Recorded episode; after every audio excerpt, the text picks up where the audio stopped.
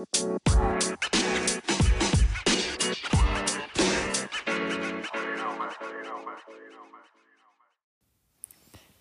everybody, this is Alex, and this is Lunchbox Radio Sunday Edition. So, considering the live action Cowboy Bebop just came out, I wanted to, and don't worry, the Thursday episode will be about that, if you're curious. This episode is not about that, it's about a kind of redacted, badly remembered, admittedly, history of live actions.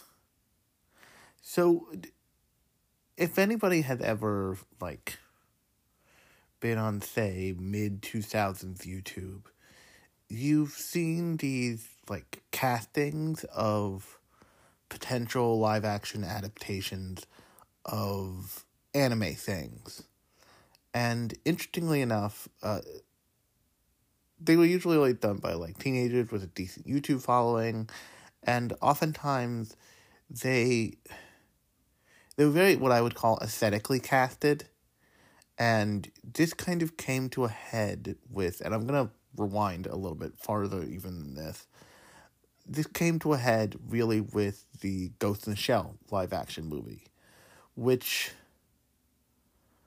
when it ultimately came out, it was not a bad it would like it was not a great movie. It was it's a movie that inspires a lot of like feelings and rage in people because it's less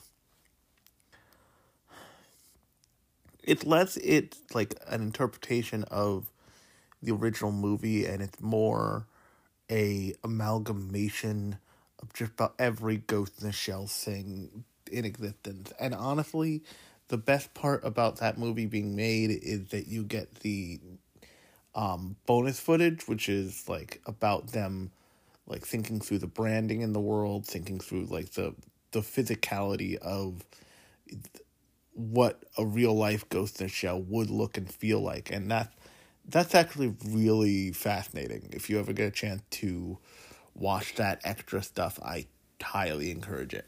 But the reason why I say the the kind of aesthetic casting came to a head there was because something. So maybe I should start here instead. There were there have always been three, maybe four, highly rumored live action anime adaptations.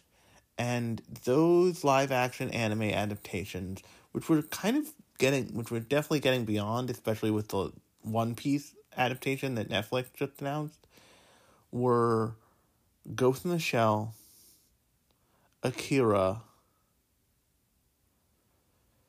Cowboy Bebop, and what was the last one? The last one was oh, Battle Angel Alita.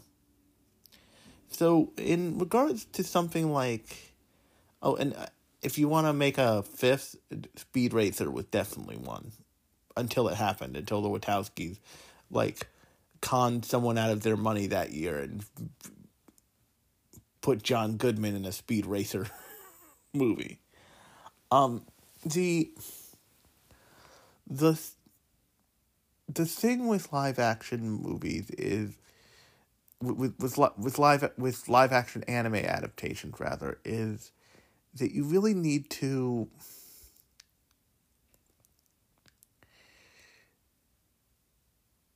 a lot of a they require a ton of budget because animation animation is more forgiving to fantasy than live action is naturally because it's drawn and you the the limits are what you're willing to spend time on basically and and how much money you're willing to pay someone to spend how much time on something and the problem with live action is you need more and more special effects to achieve something like that. If you look at something like the budget of, say, any Marvel movie, including the Spider Man movies currently, those have insane special effects budgets. And when you hit when you hit the, the credits and you hit the special effects studios, there's like nine studios to each one of those movies, and they're all doing something very specific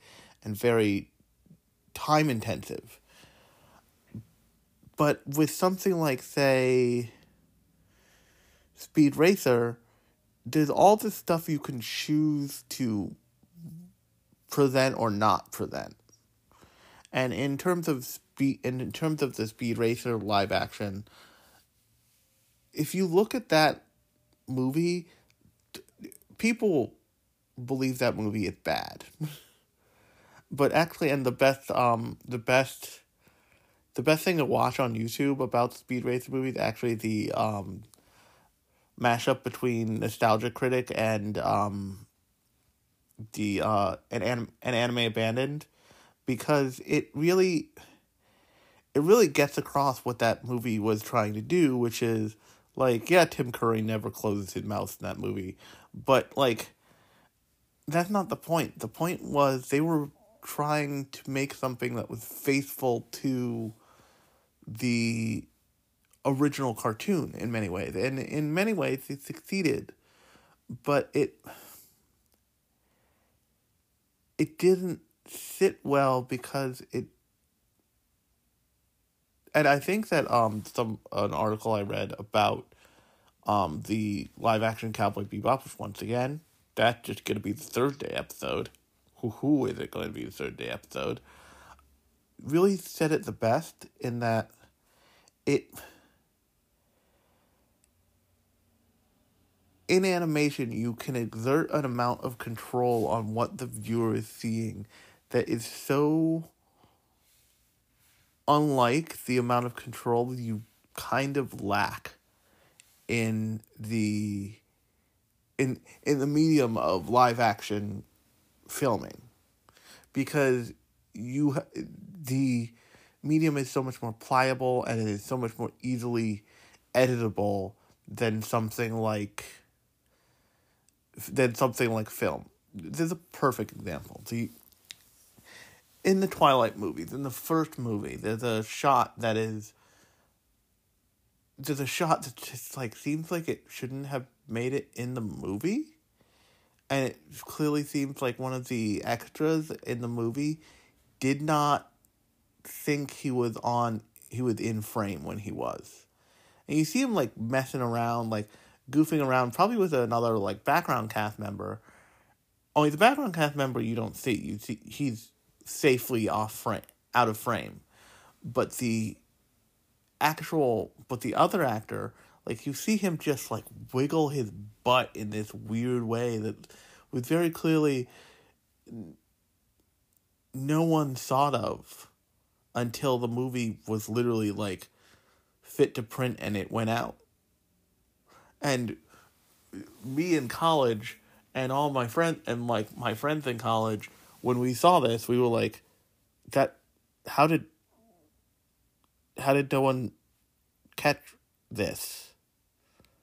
And so and some of that is like some of that is like new directors and all this other stuff. But a lot of that is just you you are trying to exert your control in so many ways on a set that there's only so much you can do. And the speed and kind of legendarily, um, James two two people have a ton of control over what the viewer is seeing in the like live action animatedness. And that is the Wachowski brothers. The Wachowski brothers, what you're seeing is what they intend you to see. And they are very purposeful about what you are seeing on screen. You see it you see it in the Matrix, you see it in Jupiter Ascending. Jupiter Ascending is essentially a movie about the space DMV. Like they stole, like they conned someone, some studio out of money to make that movie, mostly because they wanted that space DMV sequence in that movie. Like yeah, the other stuff is there, but like they really wanted to be like, what is space DMV? You could really tell. Um, but the and you see that in their Speed Racer live action, And here is what I want to talk about the like the kind of like grant the kind of like true dream of of of live action anime fan, so to speak, and that is Alita Battle Angel. So, infamously, Battle Angel Alita was optioned by James Cameron in like the nineties. Like he wanted this thing for decades. He wanted to make this movie forever. And like he he was determined. And it was like this there was like this fever pitch it it met at different points. And then he finally got like he finally got his dream movie out the door. Not with him as director, which I'm sure disappointed him some, but he he fought for that movie for years. And then he made Avatar and like that gave him more of a leg up and then he was finally able to get Alita Battle Angel made and it was a huge deal when that movie came out. And it came out years ago at this point, but it was a huge deal. And I remember I did an episode on Battle Angel on Alita and like me and every other otaku on the internet would just like listen it is it is your responsibility to go see this movie. and and it did okay from what I remember. It like it didn't knock it out of the park. It ne- it, it was never going to, but it did okay. And it the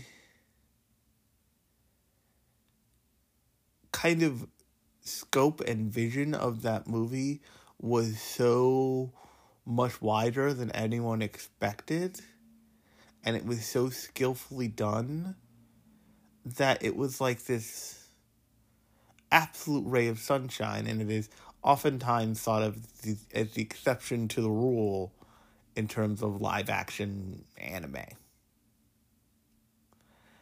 And we also got things like Full Metal, where the the, the technically it is correct, but like artistically it is strange. And we got Death Note. Death Note is a its own hilarious train wreck. But it there's been a huge history of live action anime things. And there's also a huge history, an even bigger history, of J drama adaptations. And if you're ever like, they should make a live action Bleach or a live action Naruto in your head, just know they have. And you're probably like, what, what, what, what's he talking about? What's Alec talking about? He's gone insane. He's lost his finger licking marbles. What I'm talking about is stage plays there have been tons of anime adaptations into stage plays for a while now. And one of the reasons why they can do that is stage plays have a lower barrier because you're going to a theater and you're like sitting down and you're watching a thing. And in the same way that you expect something different out of the stage play for Spider Man than you would expect from a Spider Man movie at this point. That also applies to anime adaptations for stage plays. There have been adaptations of Bleach for the stage. There have been adaptations of Naruto for the stage. There have been adaptations of tons of different properties. There have also been J dramas, aka live action TV shows, of animated properties for a long time now. But the the difference with the the difference with the American adaptations, with the adaptations led by studios like Sony, Microsoft, not, not Microsoft, Sony, um, Netflix, that and those kinds of that adaptations is in the Japanese and in, in the Japanese adaptations, there's this slavish devotion to the source material. And there's this idea that I think is probably correct in that the way they can put their stamp on it is by offering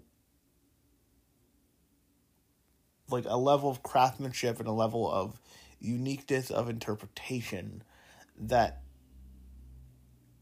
is that will that will stand on its own. Whereas something take something like Ghost in the Shell. Ghost in the Shell feels like a movie where the people making it knew they were only ever going to get this one. They were only ever going to get one shot. It was not going to be a franchise deal. I'm sure someone hoped, but everyone knew it's not. Like, we get this one shot. And then you have to, but also, you have to get, put butts in seats. And so what did they do? They looked at the kind of big star list that could play a character like Motoko Kusanagi and they looked at past work. And if you look at both of those things, and I said this at the time, and I will continue to say this until I'm in my deathbed. If you look at both of those things, Scarlett Johansson, at all three of those things, Scarlett Johansson fit. She is a huge star. She has the kind of like tough, badass secret agentness to her in the form of um, what's her Black Widow, she has the kind of like otherworldly stoicness to her in the form of Lucy, that movie Lucy, which if you've never seen it, that movie's fucking wild. And you combine those things and you combine those and you combine those three things and she makes a pretty good candidate for the like for what would fit that character. But and this really came out in the adaptation. They it just doesn't fit because it's not it's not this like it feels like an American interpretation of a Japanese work, not a American interpretation of something that and it's also had the same problem that I'll get to with the Cowboy Bebop thing, and that it's constantly trying to put its own stamp on things in a way that it doesn't it doesn't need to. But also because they know they're only going going to get the one shot, they're doing the thing where they have to nod to the original source material constantly. And if you look at so I want to end this by talking about the two um what I think are best live action anime adaptations. And that is Alita and Space and, and um Speed Racer. Speed Racer is the live action Speed Racer is done with an attempt to create to recreate that anime's original stylings in live action and with special effects to like a dizzying conclusion and like that movie can make some people sick i'm sure like physically ill but you watch that movie and then you if you go watch the show the original speed racer show which i think you could find on Net on um crunchyroll um they are uh, cut from the same cloth. They are doing the same, oftentimes, sometimes to the cell, to, to the frame, visual things, which is honest to God impressive. And then you look at something like Alita, and you look at what, like, James Cameron and everybody who worked on that movie did with that property. They took that property and they turned it into something that was quite honestly impressive, but also like it has its own feel. It, it exists separate from the from that manga from that from that property in anime manga, but it also exists with it and it kind of carries its spirit alongside it. Even if it and it doesn't feel the need to directly reference it and or like tip the hat whereas something like ghost in the shell they are so clearly like constantly that movie is a montage. The live action ghost in the shell movie is a montage. It is a mashup of all these different parts from all over the ghost in the shell universe all these iconic moments from that universe, right down to, you know, Motoko ripping her arms off to get the, to get the hatch open with the spider tank. And because it's such a mashup, it doesn't, it doesn't hang. It doesn't hang evenly, because it's borrowing things from the movie, from both movies, the show, the show's movie, um, Solid State Society, and it's like blending them all together constantly, and then it throws in a like origin story scenario that makes no sense. That makes that is so ham handedly like making no sense and seems like a response to fandom backlash of whitewashing that character. When should the character have been whitewashed? No. That's never a good thing. But is but is there did they have a real reason to do it?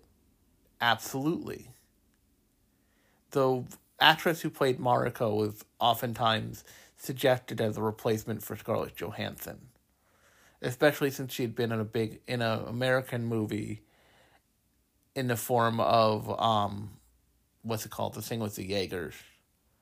Um, but the Pacific Rim. But the bottom line is Pacific Rim didn't make that much money. And all the Pacific Rim stuff we've gotten from Guillermo del Toro or otherwise has been because that movie was popular in China. So more of it was made. And God knows how we got Pacific Rim the Black, which I don't think we'll ever get more of again. But God knows how we got that. And so the long and short of it is is that you like these big studios uh, are taking huge risks on making these movies, and very few directors have the kind of cachet to say, hey, this is how you do this. You know, the Wachowskis, when they made Speed Racer, they were still in the glow of, and they still are in the glow of The Matrix. The, what's it called? The James Cameron is like an insta fucking tuition. So when you get a adaptation that is helmed not by like a necessarily a creative force, but a like a like an actual corporation like the Ghost in the Shell thing, it it doesn't it doesn't have as much opportunity to be able to sit right. And there is a certain amount of it, especially with Netflix. I want to talk about, and actually, I'm going to end this by talking about Netflix. Netflix's goal in what they make is to kind of hopefully capture as many niches as possible. That's why they have expanded so far so, so far down the anime rabbit hole as to like get into live action adaptations and stuff. And to license a bunch of it, live action adaptations. They licensed the Rurouni Kenshin adaptation. They licensed the Bleach one, the the Full Metal one. It's because kind of the best way at this point to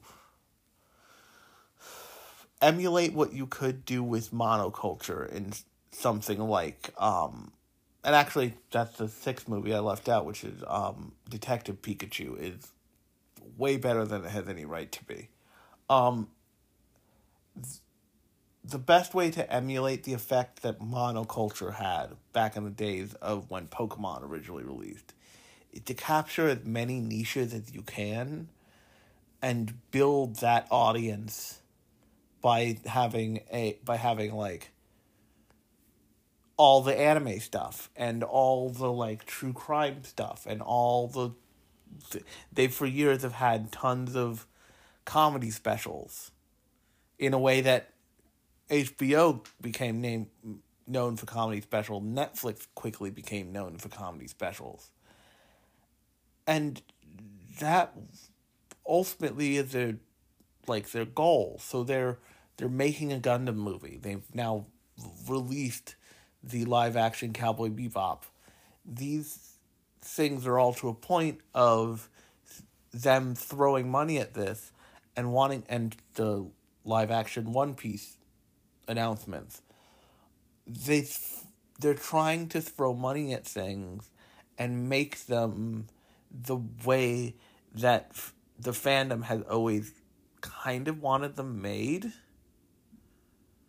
but it doesn't always nail it. I mean, you if you look at the live action um, Death Note, it, what's his face? The guy who played Green Goblin in um, in the original Spider Man was always kind of like pegged as being the guy who should play Ryuk. I made the joke on Twitter. I think it might be my pinned tweet actually. Um, but it's sometimes living in that fantasy is just the way you would end up is is okay, but when it becomes reality, a lot comes into interpretation of reality.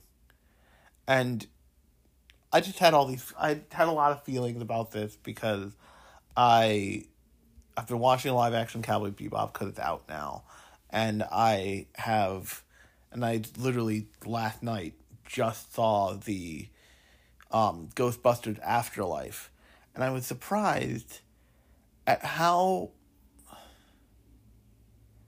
at how unmessed around with they left the Ghostbusters stuff like they didn't reinterpret a ton of things. They moved it and changed it, but there was no like, oh, this is what the new proton pack looks like. No, they it was different, but it was often in very important ways the same.